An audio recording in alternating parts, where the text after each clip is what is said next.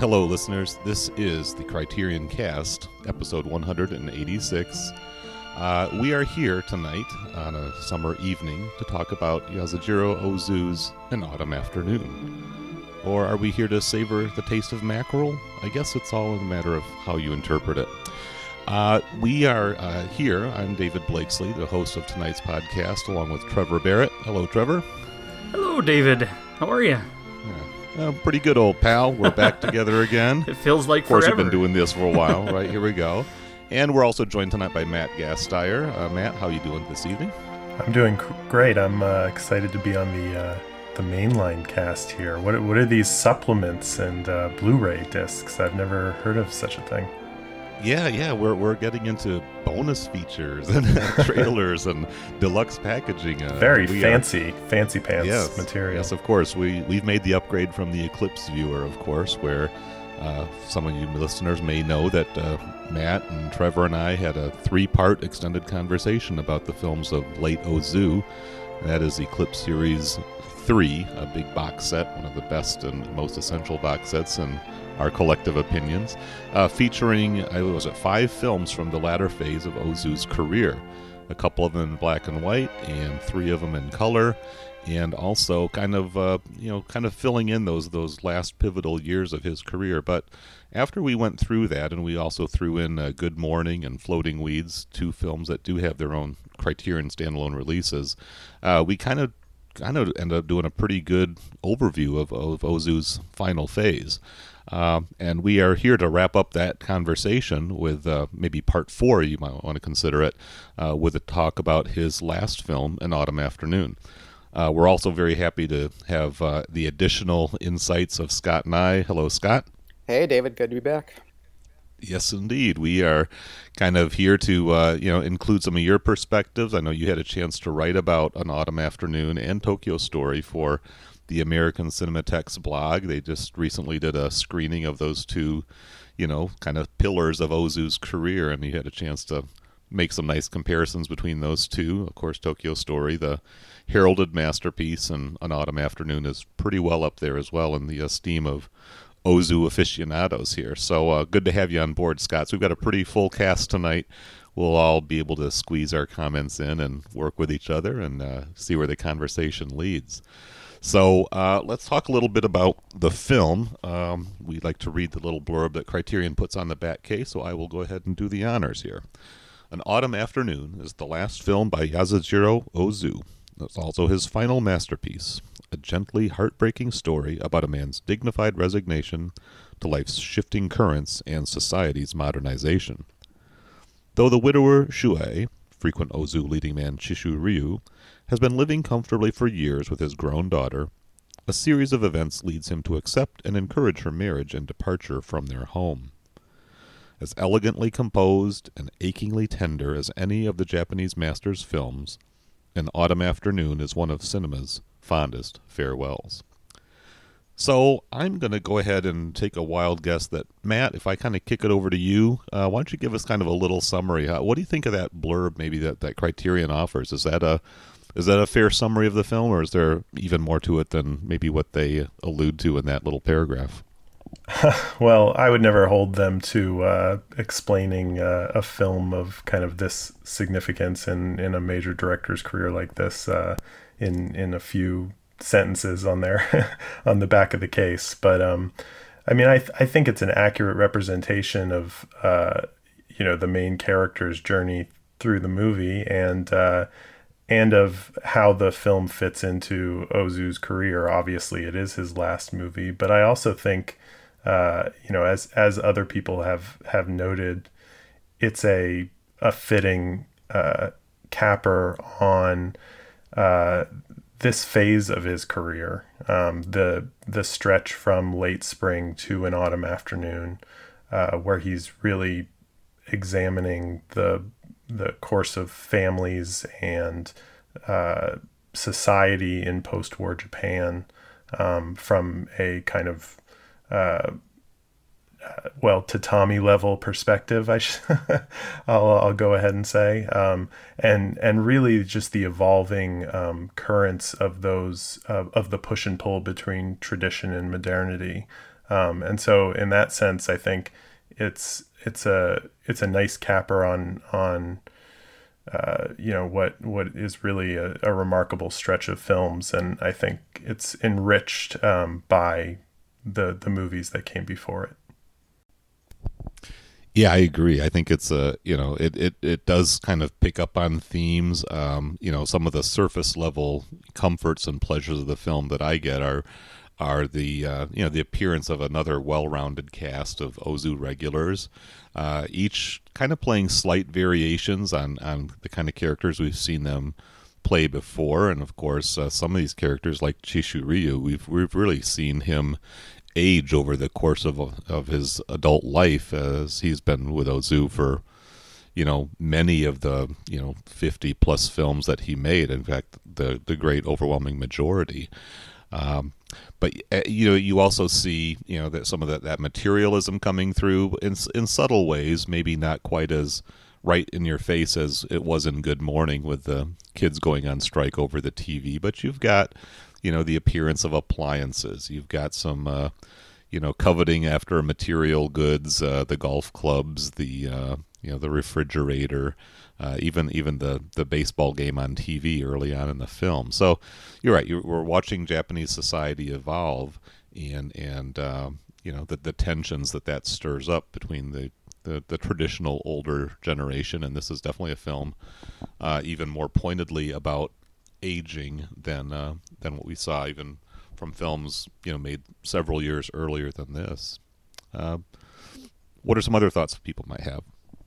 Um, yeah, I mean, this wasn't a film that I took to immediately when I first saw it about a year or so ago, but kind of in letting it grow on me and then seeing it again in preparation for this podcast and that article you mentioned, it really kind of blew me away and overwhelmed me emotionally, which I think is striking because in a very sort of modern sense, it's kind of, at least of the ones I've seen, the least direct of Ozu's films. You know, there always comes a moment in one of those films where someone outright declares what's on their mind or what they want. You know, I, I mom, we want a TV. You know, uh, dad, I want to marry this man. Dad, I don't want to marry this man. Uh, life is disappointing, isn't it? You know, there's all these kind of declarations of intent or purpose, and we don't really get that here. Nobody except for the gourd when he's completely wasted, comes out and says what's really bothering them or what's really going on in their lives. They're all kind of talking about uh, things out of duty or things they want, materialistic things, as you mentioned,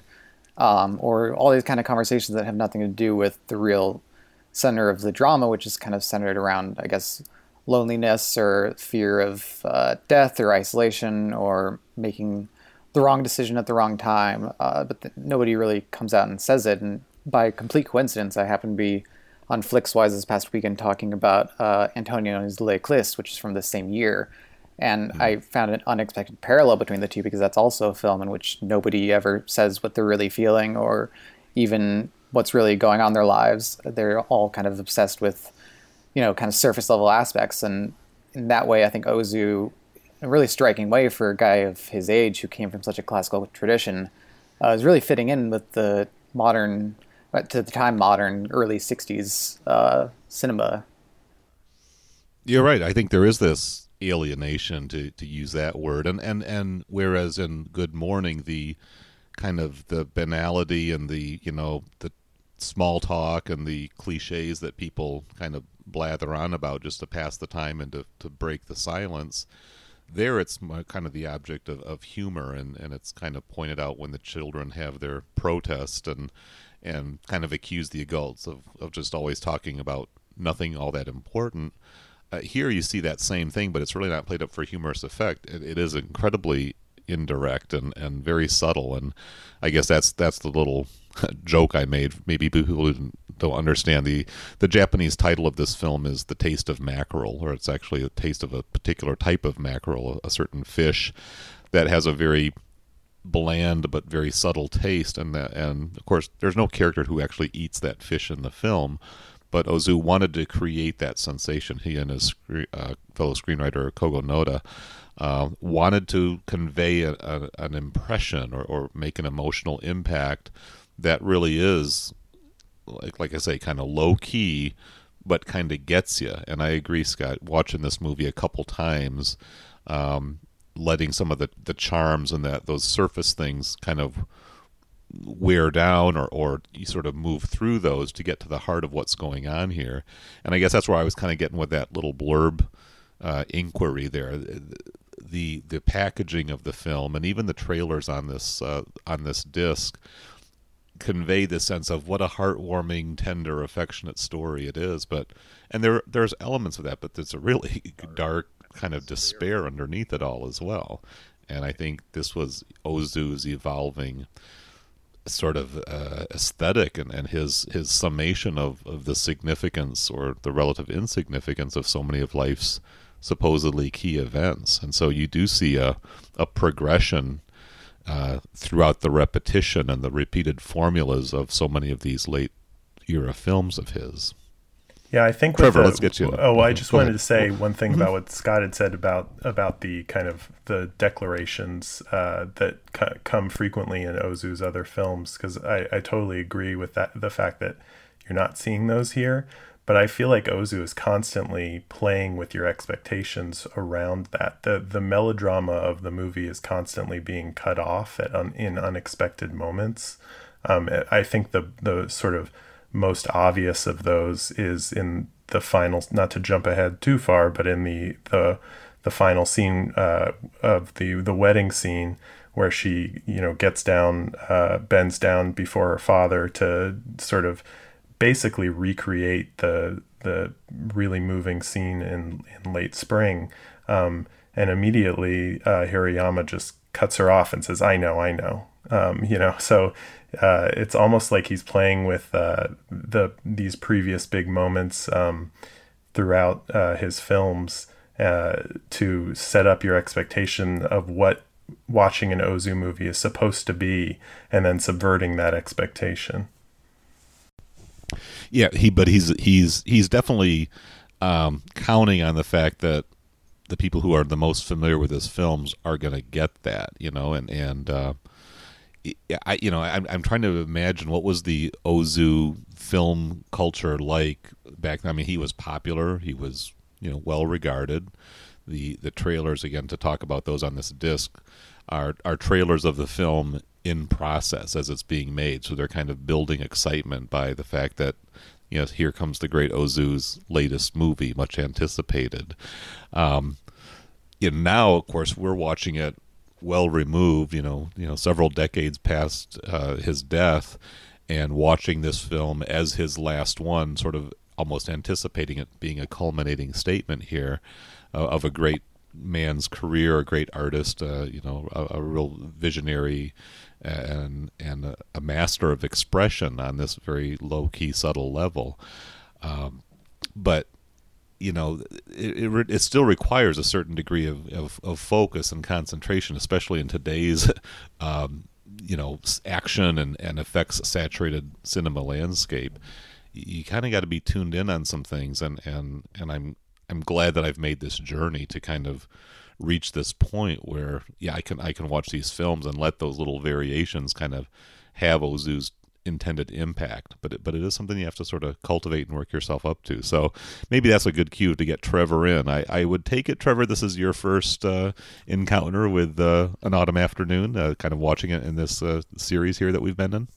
It is. It was my first time. I've had the Blu-ray, I think, since it came out, but you know my my quest to watch all of them in order from the yes. beginning. yes, of course. I had I had to wait until I got here, and I'm, I'm still missing a few because I had to leapfrog a couple. But um, but yeah, this was my first time. So um, give us give us your impressions. Yeah, what do you think? You know, it it was beautiful. Um, I, I'm listening to all of the very intelligent things you you are saying about the film and trying to think of ways that I might respond to that. And they're certainly thought provoking. Um, but my initial reaction to it was just how tender it is, and there is a darkness there, but there's something there's something really moving about the film that really got to me as well this time. I know it's lonely. I know that the characters are all kind of um, living a lonely existence, but there's something about the fact that they're they're they're doing that together, um, lonely together, exactly. yes, that I just really enjoyed. There's there's a sense here of because Ozu has so many characters. I mean, we do have the main father, Chishu Ryu's character, but there are so many other relationships going on, and he's always being pulled one way or the other by the by the variety of them. You know, should he get married again to someone really young? Should he marry someone who's not so young? Should he marry his daughter off? Should they just continue on together and you know um, keep things the way that they are? all of that's going on, and there are all kinds of examples as to why one might not be better than the other or might be better than the other. But by showing so many portraits, I just feel like he's saying, you know, none of this is easy. It just is. It's just, this is how life is. And there's a, a, a really beautiful sense of the passage of time in this one that I didn't get with the with many of the films that we've already watched. Um, I guess what I mean is these characters we're catching them at a, at a, specific moment. And as you said david they there isn't um, a sense here that the big events in life are the ones that are fulfilling. We're just seeing these characters live um, over this period and it's the quiet moments i mean ozu really puts in a rhythm of just daily life he he lets his shots linger so we can see someone who's just finished talking to someone and is now alone at his desk just working reading over some documents, and he sits on it for, for a little bit. Mm-hmm. You know, we, we capture moments where um, people will be done with their conversations and they they just continue doing whatever they're doing, whether they're practicing their golf swing or drinking something or, or just taking a, a sigh. And it's various points of the day as well. He shows them in the morning. He shows them in the evening getting home from work. He shows them at work. He shows them uh, as they're relaxing with each other, trying to have kind of a reunion or a party, and he shows them alone at last. And all of that just conveyed such a beautiful rhythm to, to life that that's my that was my big takeaway from an autumn afternoon. To you know, it, it really does feel like a beautiful culmination of of Ozu's work, and I know he didn't intend it to be, and I know that there are many other films that could work just as well if we were looking at them from that perspective. But this one does it uh, really well for me. There's a, a, blandness in, in, it that really works with his idea of him being an old tofu maker and showing that, you know, this is life. This is the blandness of life, and isn't it beautiful and can be so delicious if you know how to how to look at it from the right perspective. Um, so I, I, don't know. That's where I'm coming out of it right now, uh, pr- pretty fresh, and um, and, and just uh, just marveling again. You know, I'm I'm anxious to go back and see these things again because I I, I can't wait to get some of the uh, some other of the riches out of them.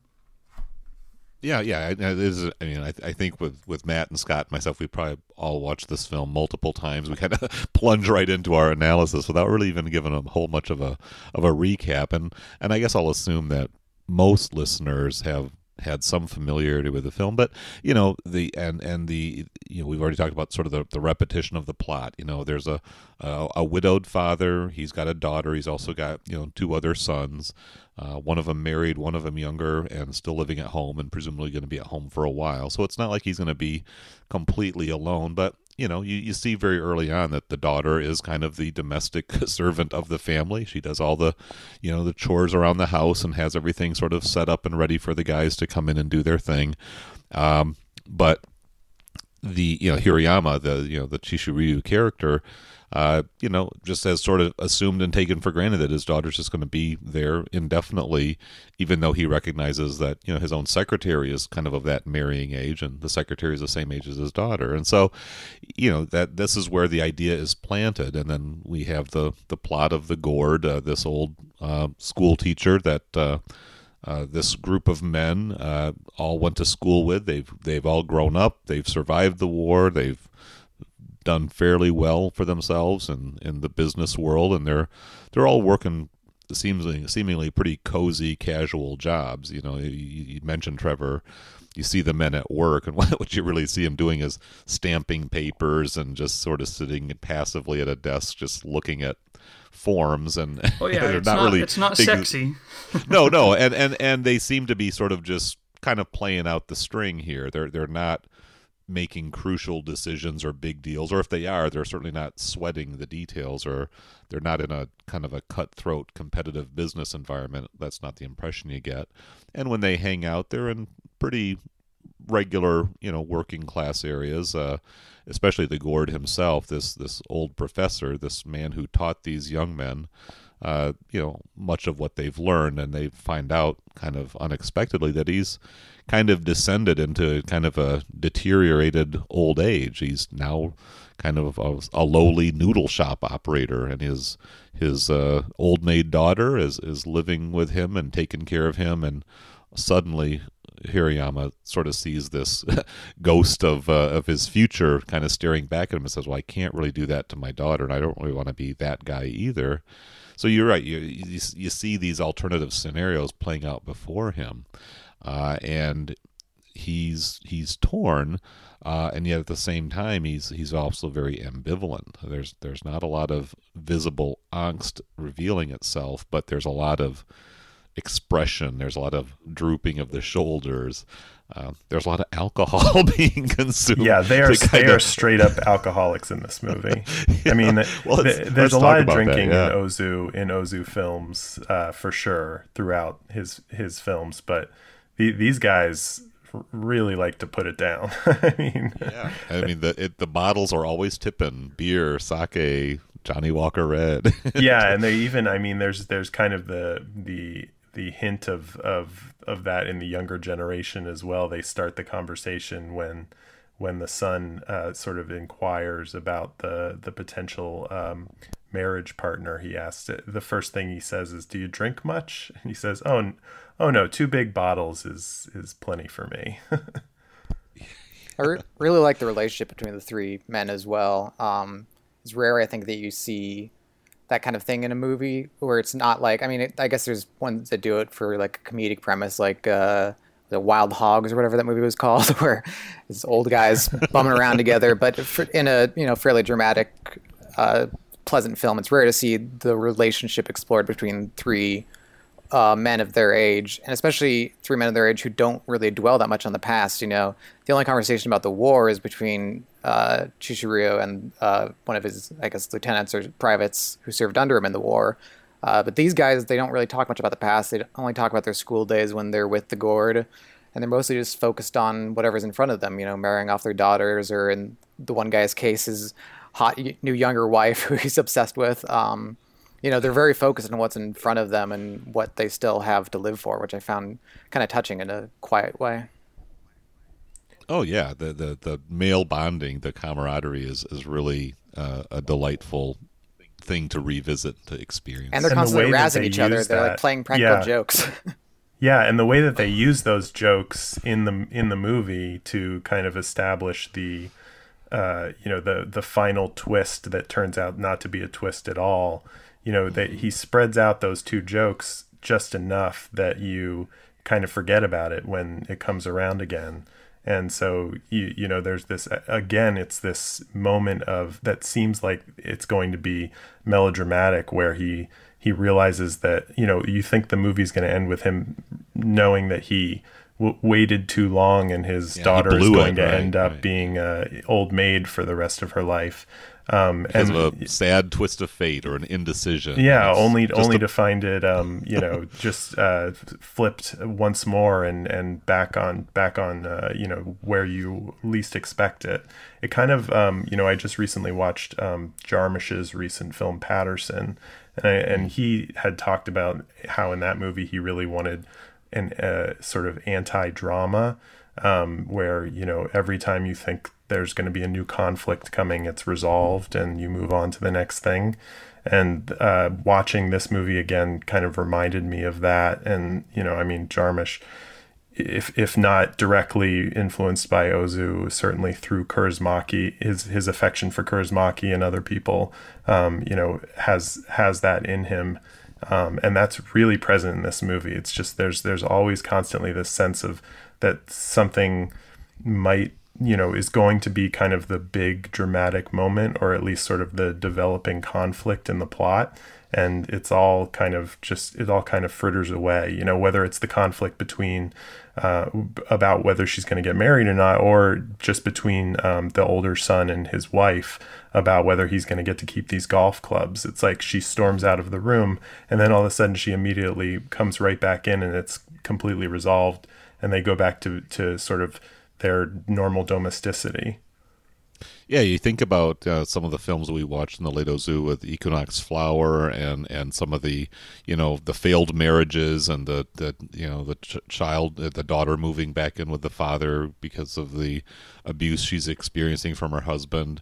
Yeah, none of that really boils to the surface here. There's just little small frictions, little abrasions, uh, you know, ordinary conflicts, and there's a little flare up of emotion, but it, it simmers down pretty quickly and and life sort of just proceeds. And I think you know you you do see a shift in Ozu's narrative strategies here because he he is getting us into this this process of of life's changes rather than the punctuations that we typically think of when when a marriage uh, is consummated or a marriage breaks up or somebody dies or or some other big event happens here. So yeah, this is that's a very interesting thread to, to you know to consider as we're kind of you know processing this film.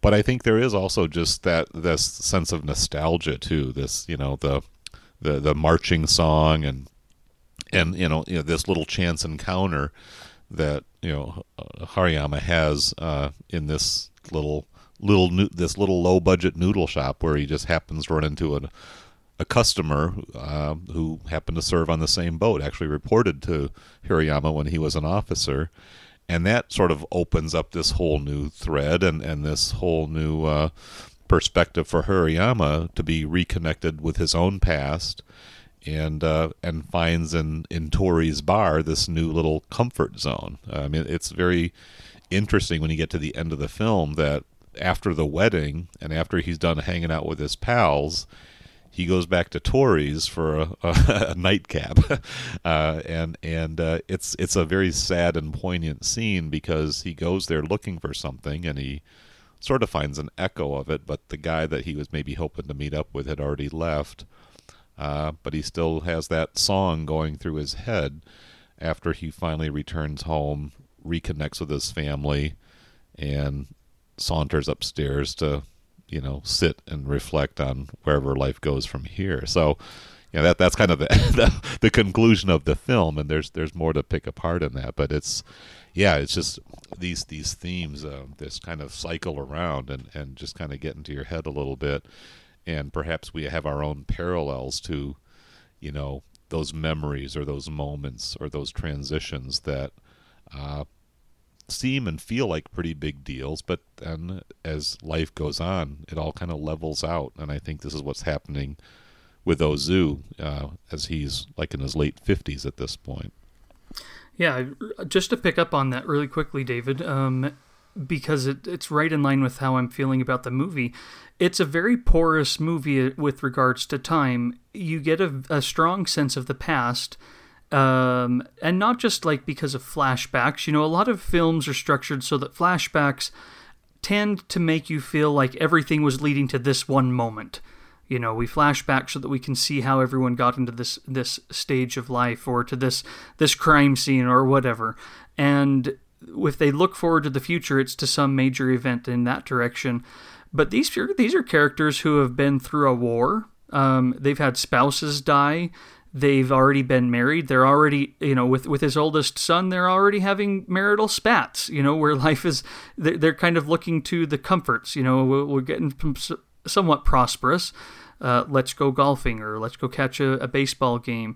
Um, you've got all of that kind of stuff going on and the future things they're looking for are quite similar but we really are i like how you say it all kind of just flattens out and um, and becomes you know, I guess because of that, it feels so real to me because that's just kind of how life is. We have our ups and we have our downs. We have our very stressful moments. We have our very peaceful moments. We have our very exciting moments.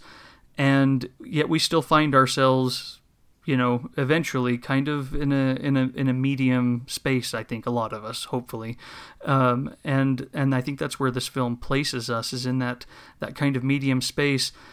And yet, there's all that sense of um, of loneliness within all of that that I'm still trying to wrap my head around too, because all of that plays into into the him finding himself alone there at the end. Um, and, and I don't quite know why how they all kind of connect in my mind, but but they do. yeah, part of his um, his reverie, I think, Eh, going back to Tori's bar, is that that woman, the the bartender, who reminds him of his wife. You know, and he's not one to wax emotional about mourning his his departed wife, but there's certainly an echo there, and and as his own daughter has just gotten married, and and he's now with his youngest son, and you know that that's that's pretty much he, he's he's consigned himself to a new future and you even wonder if there's a little bit of exhaustion with with his pals. Like they've done this sitting around drinking thing and and uh, with this new equation of his life. I don't know I'm, I'm i'm probably getting into a little bit of projecting beyond the end of the film and that might be not at all really what ozu's wanting us to do. He's wanting us to be more in the moment here. So yeah, I'm just thinking out loud at the moment. Yeah, I mean,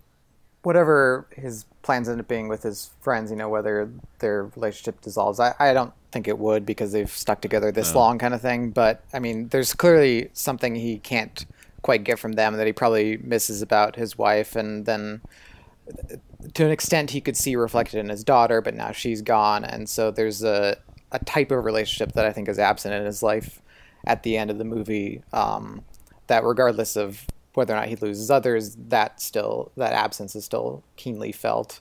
Um, especially, I think bringing back that hostess who looks like his wife um, towards the end of the movie. You know, he doesn't. It, you can really see how a lesser film would have him like in a drunken outburst demand that she say a certain thing or like demand that she dance with him or you know some sort of make, more make a pass yeah some sort of more intimate just something right uh, mm-hmm. context but the way it plays out is he just watches her go about her business smiling, and that's kind of enough for him to dwell in that space, and that's a, re- a really nice touch.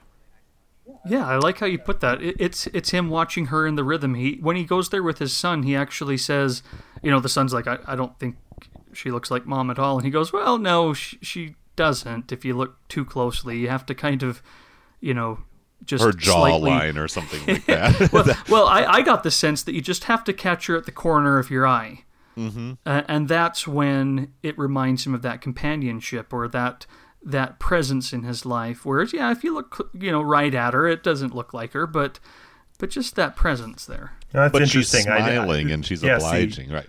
I didn't. I didn't. I kind of see it as just he was listening to this song and recalling his past and she doesn't actually look like her at all.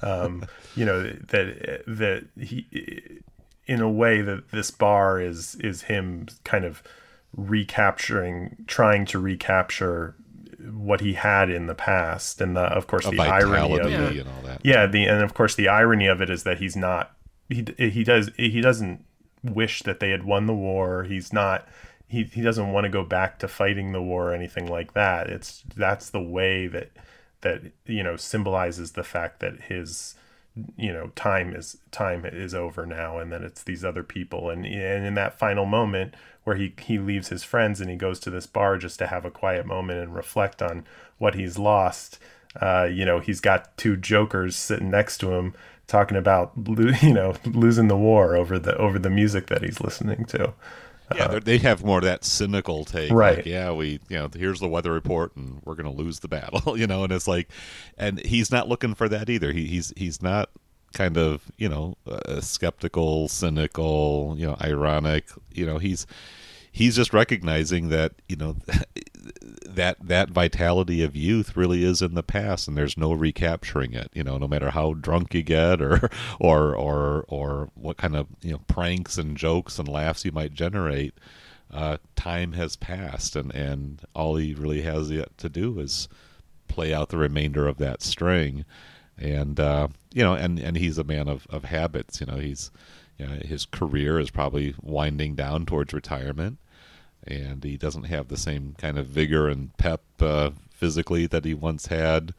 Yeah, his options are dwindling, and, and I think Ozu's kind of, you know, whether whatever age of uh, or stage of life you are at, um, you know, this is a preview of maybe what what lies ahead. But there is a, still a lot of youth and vitality on display in the film, and I think this is a uh, uh, you know, uh, the supporting characters. Obviously, Hirayama is the man, kind of perhaps who reflects Ozu's perspective the most vividly or most directly. But you know, the younger people in this film and and the way that they are marketed, their kind of spotlight moments. Again, I, I go back to these trailers, which give me probably as close of a sense as as is attainable nowadays of what this film how it might have impacted its original audience. But this is a very a very attractive and very uh, charming cast. You know, there's a lot of uh, they're not quite cameos, but they're short scenes featuring very familiar faces. Um, I don't. I'm not as well versed on the names as I probably should be, but I think Haruko Sugimura is one of them, and she's she's a woman who often plays kind of the pestering nag in, in a lot of films, the gossipy neighbor, and, and all of that. And she has one scene here. She's the uh, the Gourd's daughter, and that's a pretty pretty effective powerful scene and that's pretty much it for her. But she's the one who conveys that sense of of, of loss and, and, and despair of, of the life that she's been kind of stuck in because of her dad's uh, you know unrelenting drunkenness and his for whatever reason you know the lack of willingness for him to arrange a marriage for her. And and she's as stuck uh, and perhaps you know maybe women in the audience or or more you know sensitive men might recognize yeah this is this is a pattern. This is a way of life that uh, is not acceptable. He's not quite up at the Mizoguchi level of you know putting women's anguish in this patriarchal society in front of his audience but he certainly taps into that. And uh, i don't know who are some other supporting characters or some of the other side plots that uh, you know captured some of your interest well, I do want to say, in a general sense, that I like the way that the supporting characters are used in, in terms of the dramatic arc of the film, because this was one of my problems with it the first time that I realized uh, the second time around how canny it kind of is, is that so many of these like trivial problems, we at the golf clubs or uh, uh, I can't even think of another. Or the Gordon to a certain extent, even. Um, there's these all these plots that receive so much attention, while uh, the daughter receives almost none until the very end. Um, right. But right. it's mm-hmm. a, such a smart move, I realize, because it kind of mirrors the extent to which they're the guys in the family are taking her for granted and aren't really considering, you know, how she might feel about her eventual fate, even you know, until the very last minute when they scramble to get this guy who they take it that she likes uh, but it's too late for that. And that scene where they have to tell her that it's not going to work out with this guy, it just becomes completely devastating because you realize how little you know you and the audience have been paying attention to her and how little the film has and how little the men have, and it's really a really smart move. And I, I do think that the supporting cast is plenty engaging along the way. You know, I never really like regretted spending time with the younger married couple because they're so amusing and charming, kind of uh, fighty and flirty at the same time together and how they discuss the golf oh, clubs. Yeah. And then the conclusion where she's mm-hmm. just like, well, if you're getting the clubs, I'm getting a leather bag. And that's that. yeah, it's it's very it's very cute, very winsome. I mean, they're they're a very attractive young couple. I mean, his his physicality when he's swinging those golf clubs. He's got a pretty good stroke there, you know, and and so uh, there's there's definitely you know uh, just pleasure in these little domestic scenes there. Uh, an interesting maybe tidbit here is that the daughter, uh, the daughter who gets married, has actually got top billing in this film, and I guess she was apparently some kind of a box office uh, you know attraction at the time, but she's even you know billed above Chishu Ryu. Uh, so that that again may be um, attributable to the you know the popularity of her as a pop star, a celebrity, a you know, a young beautiful woman or whatever. But her performance is again that that very subtle thing where she's she's smiling at one moment and casting her eyes down, a slight tilt of the head, and again, you know, if you're not really sort of focused in on on the effect of of these very small gestures you know, in other words, if you're kind of more of a typical modern filmmaker or film watcher, you, you're going to miss that stuff, or it's not going to maybe get you quite the same way until you start to realize, like you just said, Scott, that she's a very pivotal player in this whole scheme of, of events, and yet we never get any of her interiority.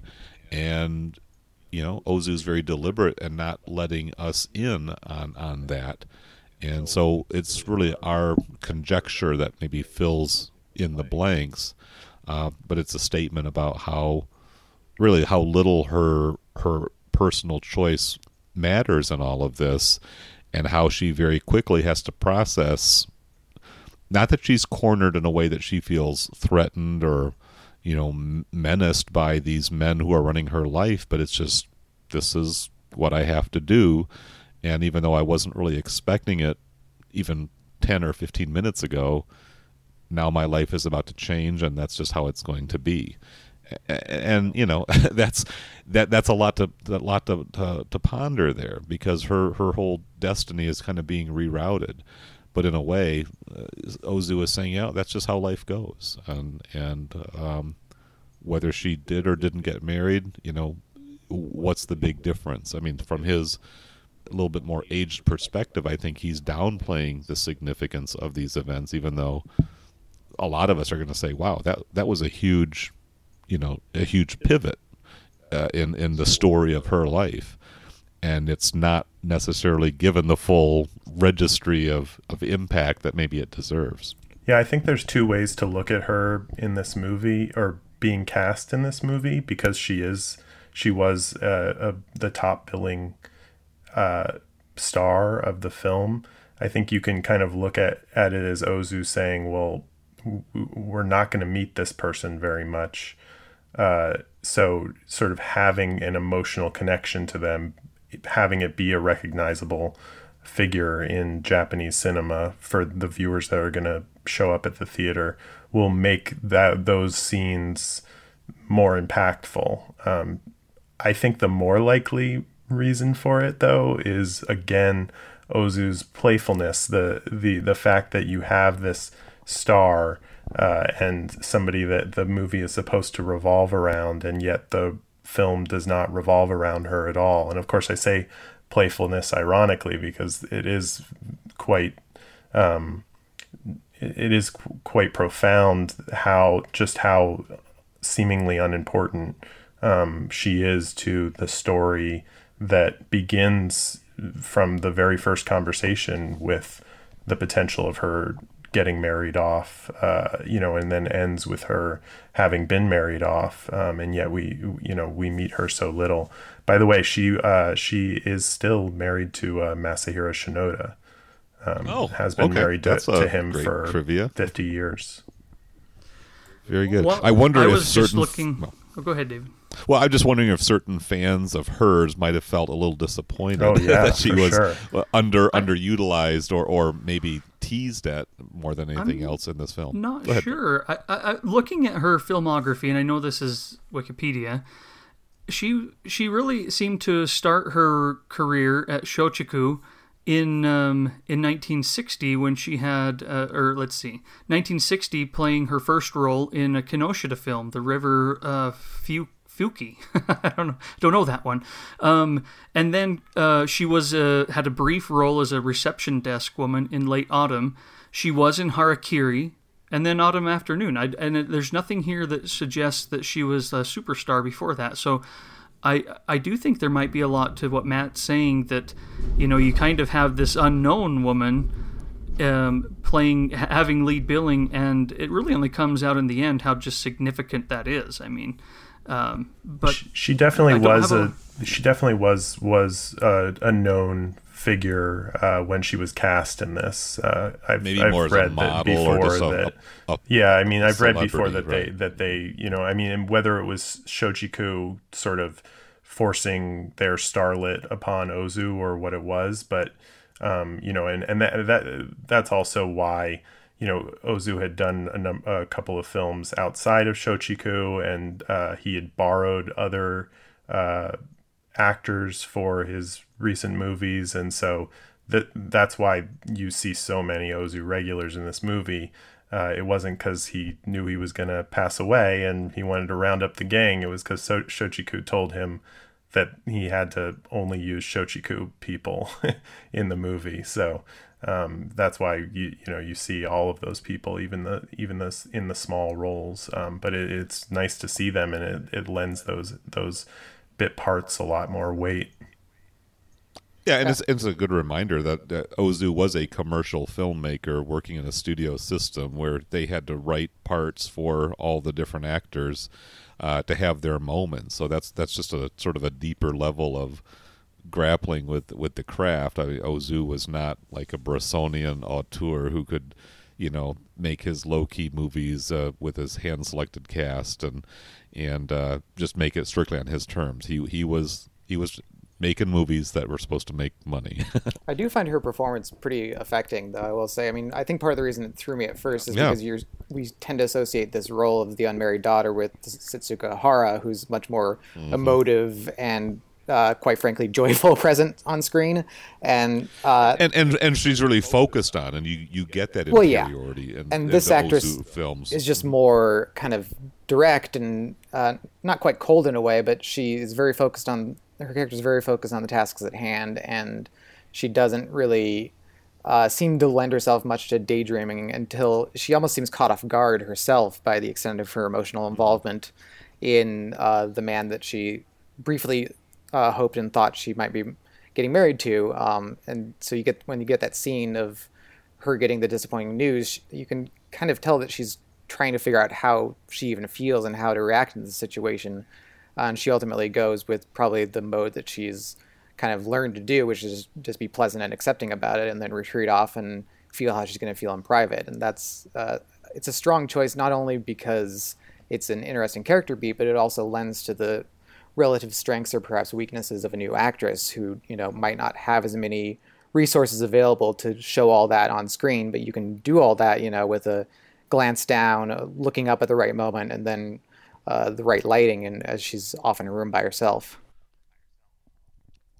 Yeah, David Bordwell's commentary talks a little bit about how Ozu was was very sort of micromanagey with his actors about here's where you cast your eyes, here's how you fold your hands, here's how you you know hunch your shoulders or sit down or stand up or whatever, and and uh, you know I, I I can imagine that some of this was very much Ozu's vision and direction of saying here's what I want you to do, and uh, as again Bordwell said, you know, the I think it's in one of the other supplements how you know Ozu would have his actors roll through the scene twenty or thirty times before producing his final take, just to kind of get that groove established. Uh, which is there's a a staginess or an artificiality, but it, it does come across as feeling very genuine. I, I recall having some conversation along this line in our late Ozu Eclipse Viewer episodes where, uh, yeah, I contrasted the Bressonian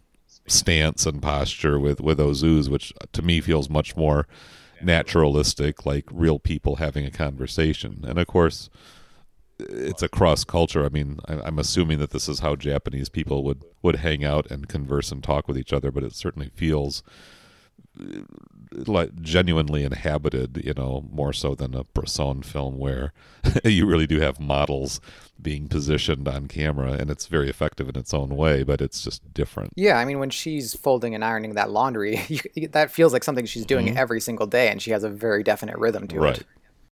There's a I I did want to. There's a great anecdote about um, uh, Ozu directing actors. I think it's in um, I Lived But the documentary that's on uh, Tokyo Story, the Tokyo Story set. Um, uh, there was he was directing a young actress uh, that he had not worked with before in a scene where she was supposed to be drinking tea, and he kept directing her precisely how to raise the tea from the plate to uh, to her mouth to take a sip of tea and then say the line. And he kept doing it over and over again. And by the 50th or 60th take or however long it was she said why why do why does it matter whether I say the line and drink the tea or drink the tea and say the line? Why do we have to keep doing this over and over again? And he said because you are not a good actress wow. well, and and you know, again, he's he's the old master. He he knows of which he speaks.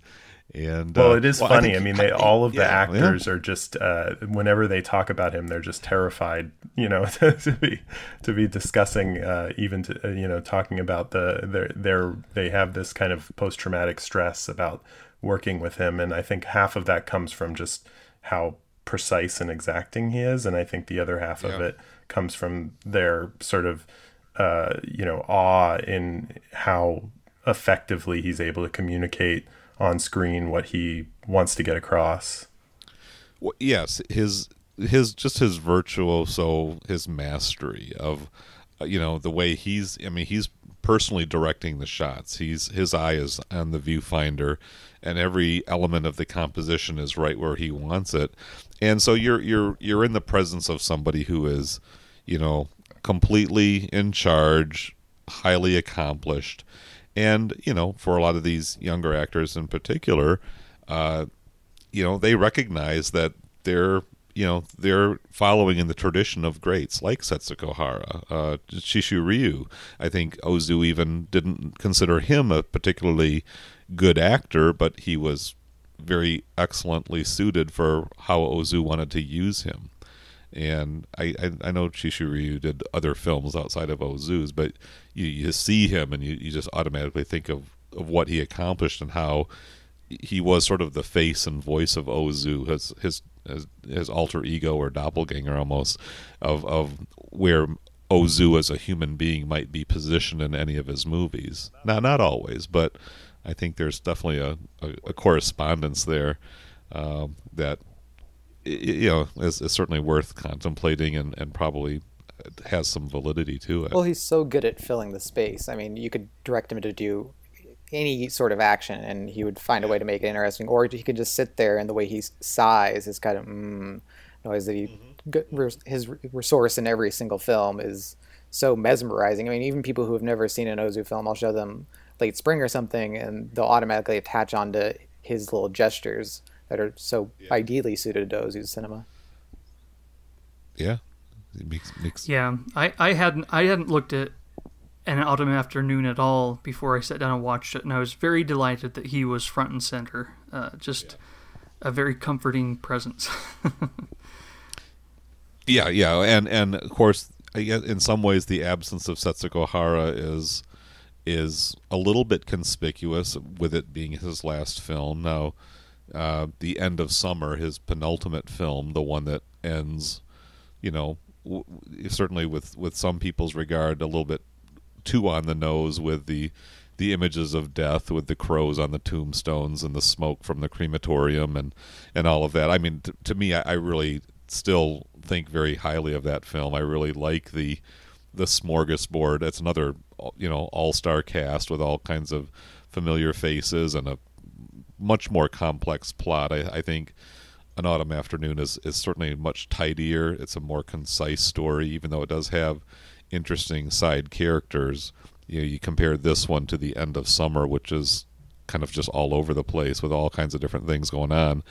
Uh, the, the focus and the efficiency uh, and the simplicity of an autumn afternoon, you know, makes it, you know, a- yeah, a suitable and, and very effective final statement. Um, I've got something I could read actually. I, I got a book, um, Ozu's Anti Cinema by Kiju Yoshida, who went on to become a pretty prominent, uh, you know, Japanese new wave filmmaker himself.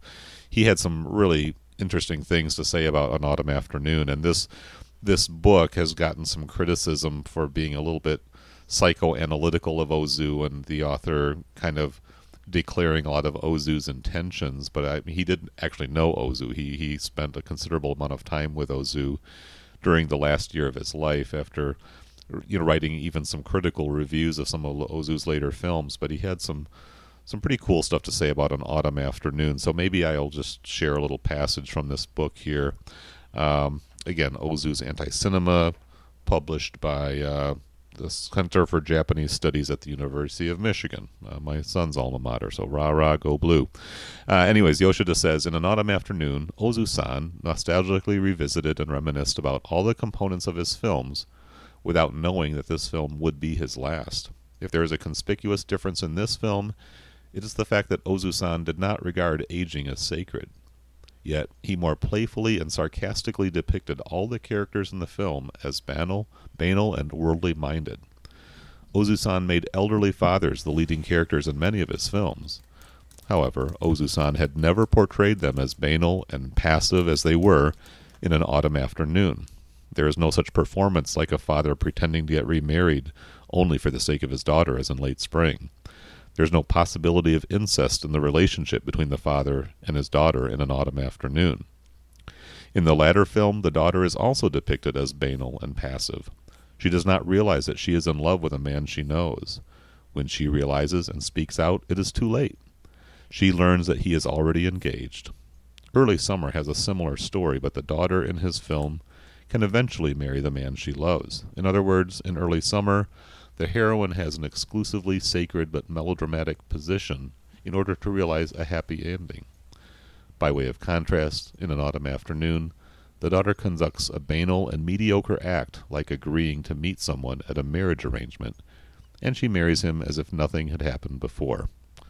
So there's just a few paragraphs, but he goes on at, at length and, and just has some, I think, some pretty you know insightful observations, and I think it's you know his views kind of shaped some of my own about Ozu's kind of leveling out, kind of downplaying the the magnitude of these you know otherwise you know con- conventionally regarded major you know tectonic events that take place in in a person's life.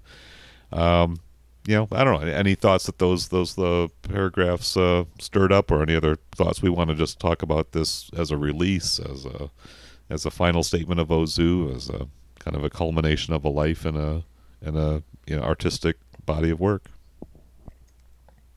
Well, no, I on, mean, I on that think note it's- of passivity, oh, I, I'm just gonna say on that note of passivity, it's interesting because I think this is such a beautiful film, and yet we often hear that you know it can't be interesting if the characters are passive. But I think we've got a good situation here where it certainly can be. Well, this is getting into a whole other ball of worms, but I, I always say, you know, most people in their lives are pretty passive. You know, how many of us are really like Oh, yeah. charting new horizons, uh, you know, in our lives? Most of the time Yeah. we take the opportunities that are presented to us and we go, yeah, okay, sure.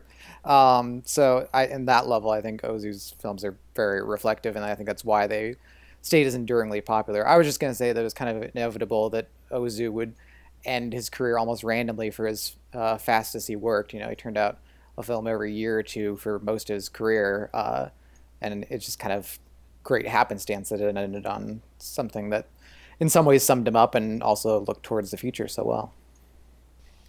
Well, yeah, and this this movie in the Japanese is named after a a a fish, a, a fish that you eat, the taste of mackerel. And his next movie that he had planned is called Radishes and Carrots. So he was moving out of the seasons and into edibles or something as his as his new title theme. Uh, but we we are very sadly deprived of what his uh, his work might have been. Uh, elsewhere in, in the book that I was uh, quoting by Yoshida, uh, Ozu's mother lived into her late 80s, and uh, of course he lived a very comfortable life. He was affluent and you know did not really have a whole lot of drama. I mean, what he did was make movies, and of course he, he drank a lot, and I think that probably had something to do with his relatively early passing. But in the uh, you know the winter, early winter of 1963, uh, he became became ill with cancer, and that basically took up the rest of that year until he finally passed away in December of that year on his 60th birthday. Uh, so he was still planning work. I, I don't know if that script has been fully preserved It, or it was anybody it ever. was actually made into Yeah. a movie. Uh, Okay, yeah. Um, the Let's talk about that a I don't know if it was the year after or the the the next year, um, but uh, it, it's uh, very difficult to see, at least in the U.S. Um, Mm-hmm. And it, based on everything that I've read about it, it it sounds very different from. Uh, you know the based on their the notes or I guess radishes and carrots refers to like a troupe of actors um, okay. So it's not about eating the radishes and carrots. No, no. Well, in the same way that taste of mackerel or flavor of green tea over Right. rice, uh, you know, is not. Um, although there is green tea over rice and flavor of green tea Yes. over rice. So, Yeah. um, Well, and radishes and carrots have a certain flavor to them, and I would imagine it's not about eating those actual vegetables, but it's No. it's a sensation that he's trying to conjure up. So this is more like floating weeds as actors and yeah, and kind of and okay, I, I okay. guess it, it. I mean, based on the summary that's of the actual movie that was produced that I've seen online, it does not sound like an you know anything that you would expect to see coming from Ozu. Um, there's uh, uh, embezzlement uh, and uh, sort of like I mean, there's family, but it's not. Um, you know, it's it's not. Not the domestic. yeah, but Chishu Ryu is the is the lead in the film. Um, Okay, so okay. yeah, but it's it's just not you know available uh, in the U.S. in any way. Um, I think uh, I think I had looked it up on Letterboxd uh, before this, um, and it's it's been watched by three people who I'm sure marked it errantly. So or or really searched it out. I mean, I'm I'm now I'm really fascinated to figure out. Do you know anything about who directed it? I guess. yeah, it's maybe- directed by uh, Shibuya. I I don't know a lot Okay. about him. Um, Okay. It's uh, it was marketed as a uh, tribute to Ozu. Oh, Um, sure. but- well, it would be appropriate that you know his last script or his last project brought to life, just like we've seen that happen with.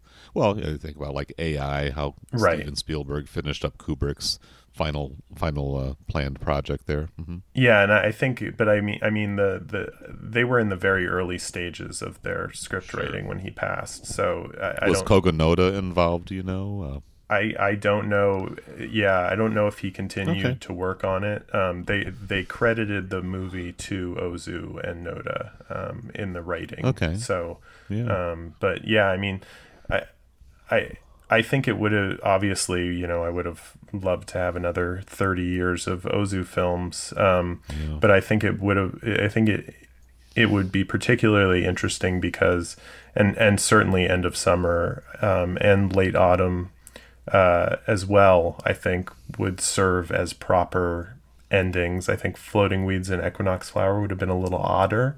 Um, Yeah. But I think this this movie just so perfectly sums up uh, this phase of his career, particularly because I think um, the movie it, it's most similar to structurally in a way is uh, early spring because it's got all of it it's it's like a um, it's like daughters being married off at every stage that daughters could be married off at or you know the any every potential combination of of that uh, represented as the main character moves through these options. Um, and so it, it does feel like a summing up of this uh, of this um, kind of major thread of uh, Ozu's films uh, over the last uh, 15 years. Um, and the the other the other thing I wanted to say about an autumn afternoon, just before we move to the disc or anything, um, is that uh, this I think the subtlety is again kind of counterpointed by uh, just how uh, vivid this film is. I mean the the Technicolor here, uh, it's not Technicolor, it's uh, Agfa, but um, the the color the color that he uses here is just almost more traditional uh, for the for the time. Um, he really goes all out with it. Um, and you know, previously he had kind of poo pooed this kind of uh, throwing all sorts of colors at you, but in particular the scenes in the bar uh, that we transition into um, after the baseball game. Uh, where the three friends are sitting. Uh, has, I mean, every conceivable cover color on the table, uh, and he, you know, each time that we go there, there's a new rose or a new flower in the vase behind them, um, and you know, he he's really going all out uh, from that perspective, and with the music as well to a certain degree. I mean, he's really Yeah, playing. the music's definitely worth talking about. Yeah. It's a very interesting soundtrack. Yeah, so it, it just it almost seems like in a in sort of technical terms, this is uh, you know Ozu on steroids. Uh, kind of his master class. Yeah, you're right. I mean, this is this is a film, especially if you've watched it a time or two, watch it without the subtitles. Just look at the foreground. Look at that stuff that's happening at the bottom of the screen. Get the words out of the way and just marvel at how he puts each shot, practically each single shot of the film, especially when there's objects between the camera and the characters, just how how they dance around and, and how the colors play off of each other and how the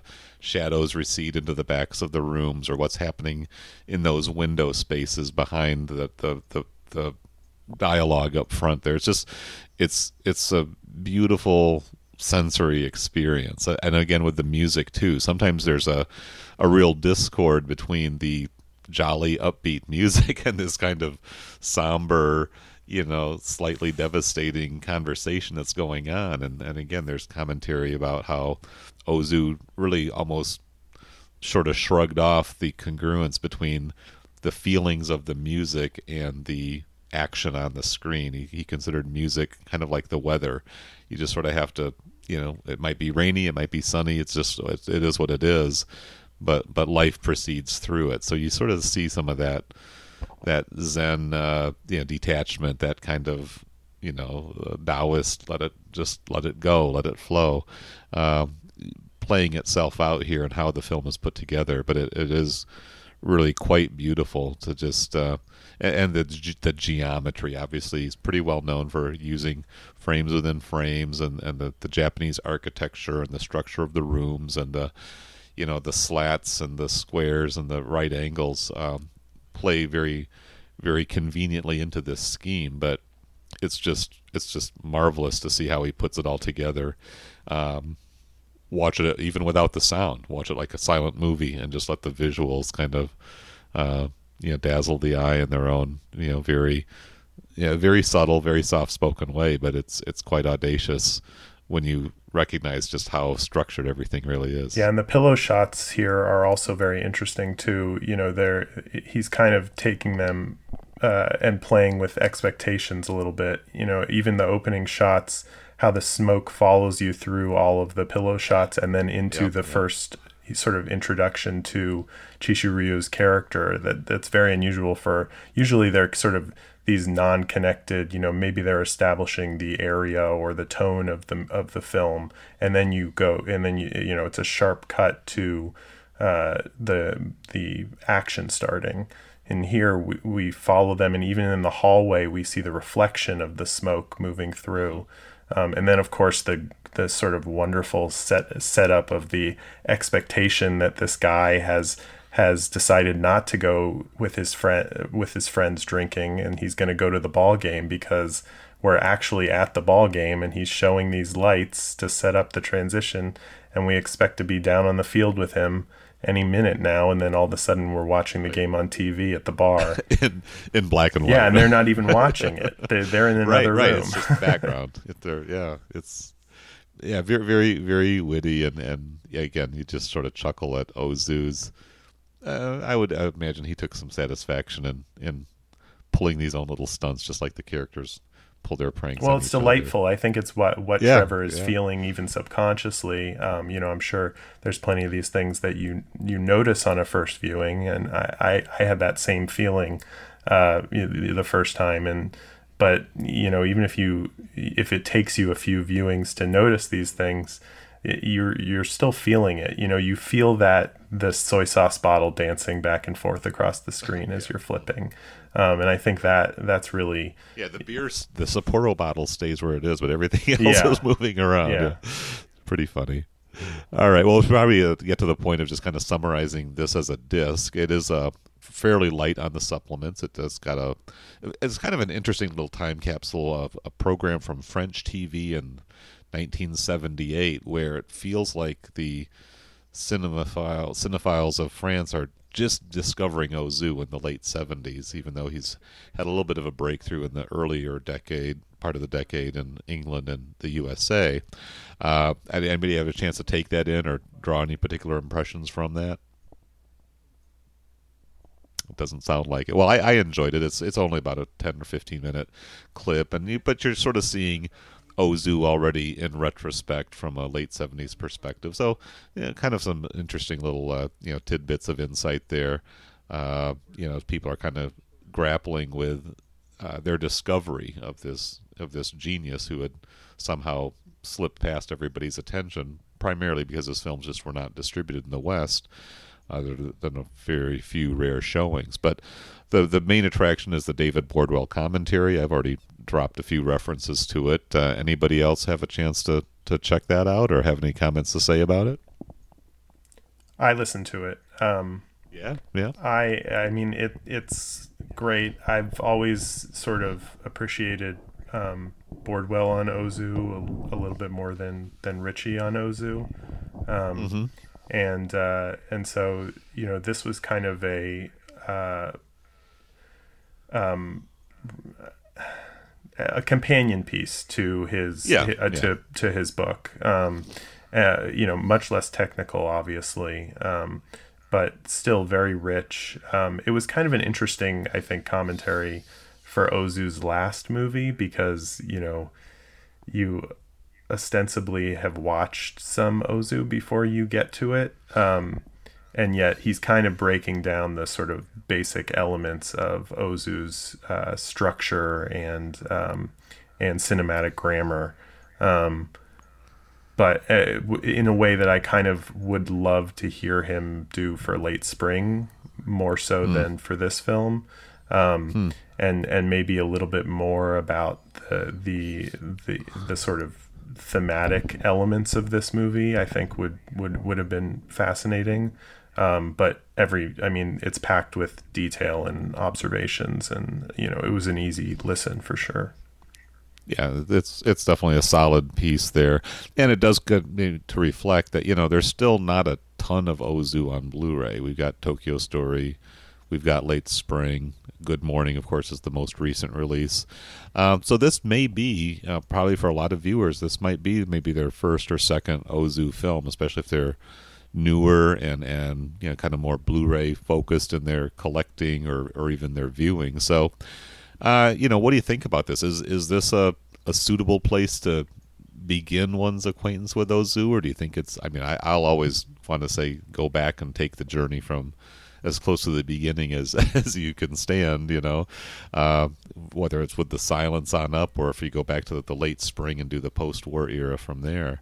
Um, you know, I don't think you can go wrong by watching this if this is your, you know, you know, first, second, or third Ozu film. But I think you may not get the full appreciation or impact from it until you've, you know, kind of rounded out the journey and and uh, maybe then can appreciate how it is a, a, a, fitting capstone to a to a great career.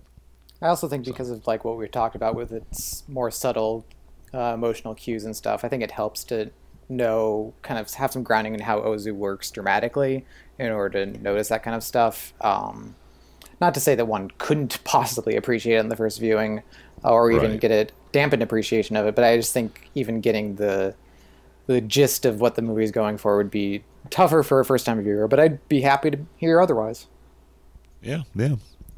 Well, I think maybe we can start winding down the conversation. So I do I do invite listeners if you want to interact with us. Uh, we've got our Facebook uh, sites, we've got the Twitter, and, and, we can all banter with this uh, online in various ways. So if you've got thoughts on an autumn afternoon, we do invite you to to sound off uh, through your social media platform of choice, and we will do our best to respond and and keep the conversation going. Yeah, there is kind of a a bittersweet aspect. I remember when I blogged about it for my Criterion Reflections column, just recognizing as I was going through my chronological journey that this was the end of Ozu and it really was the end of an era. You know, the so-called Big Three. Of course, Mizoguchi passed on in the mid '50s after uh, Street of Shame, as it's uh, translated in, in, in, into English. Ozu, you know, you, you sort of think about where his departure sort of left Japanese cinema. So many kind of radical and challenging things were just in the process of being unleashed. I mean, certainly the the Sun Tribe films and some of the youth oriented stuff, uh, Yujiro Ishihara and some of the you know Nikkatsu noir films and things of that sort were starting to break the mold a little bit, and Ozu was probably in the eyes of many beginning to feel a little old fashioned and dated and of a of a past generation. But then, of course, when he died, that really did wrap things up. Um, you know, it would have been still fascinating to see how Ozu might have responded or interacted with uh, the more radical currents of early '60s Japanese cinema. But that's a story we can only speculate about, and and uh, we've got to accept the reality of of time's passage and the the history and the and the unchangeability of uh, of these key events of life. So, I hope you've all listened, enjoyed listening to our uh, fairly lengthy ruminations on these last films of Ozu's over the course of the Eclipse Viewer episodes and, and now this one. Uh, Scott, Matt, Trevor, really, really, appreciate you guys joining me for the conversation and kind of completing this journey. Uh, let's just kind of go around and, and drop little connections, uh, anything anybody wants to promote. Trevor, I'll kind of start with you. Why don't you kind of tell us what you're up to, how people can find you, and anything else you want to self promote at the moment? He actually messaged on Slack. He had to duck out. Oh, okay. Well, okay. well, folks, you know where to find Trevor, and uh, he and I will be working together. Uh, not maybe as steadily with the Eclipse Viewer, but he's going to be a, uh, one of my guests on the upcoming Criterion Reflections podcast that will be my main jam once I get this thing out of the way. Uh, Matt, let's uh, introduce yourself, promote whatever you want to do. I know you got the albums project going there. What else? Oh yeah, yeah. Well, yeah. I guess I'll mention that. I uh, on Twitter, I'm uh, tweeting out uh, the top 25, uh, my top t- 25 anyway, albums of every year going back to 1960. I'm moving forwards, so I'm uh, I just tweeted out 1997. Uh, so if you're looking for new music or uh, if you want to uh, argue with me about my terrible taste, please come find me on Twitter. I'm uh, Matthew E.G uh, on Twitter and and Letterboxd as well. And uh, that's a, Letterboxd is a great place to talk Ozu with me. I try to watch at least uh, one Ozu movie every month or so. So cool. I'll, I'll, I'll look you up on that and maybe engage. But yeah, I feel like I've gotten to know you a lot better just through your musical choices, and you've actually inspired a few little explorations because oh, there's some there's some predictability or so yeah i kind of figured that's where you'd go but then there's some where in the world did that come from so it's it's a pretty fun little project you got going there uh, I'll try not to argue with you too. well, I, I'm, you know, I think uh, each each pocket of my uh, sort of friend connections online or in in real life are learning different things about me. Like they, you know, some people had no idea I was into country music, and I, I guess everybody knows I'm into hip hop, but um, there's there's still some surprises to be found in you know what what amounts to over a thousand records uh, overall. So yeah, pretty pretty cool little thing you got going there, Scott. What you got going on? Um, what do I have going on? I'm, I just wrote about uh, the recently departed, sadly departed Jerry Lewis uh, for Battleship Pretension. Uh, there's that article for the American Cinematheque on Ozu that we've talked about and I'm going to do a, a pod, an episode of uh, Peter Labuza's Cinephiliacs podcast next week, talking about uh, the about to conclude Twin Peaks. Oh, cool! So yeah, you, you got you mentioned a Flixwise episode that'll probably yeah, be that's in right. the queue somewhere in the weeks ahead. So very very fun. Well, folks, thank you again for listening in. Find us, uh, chat with us, and uh, we'll be back with another Criterion Cast main episode sometime in the weeks ahead. Not sure when or what, but we'll be back and we'll talk to you then. Thanks and bye bye. いや一人ぼっちか浮かべるその白日のもとの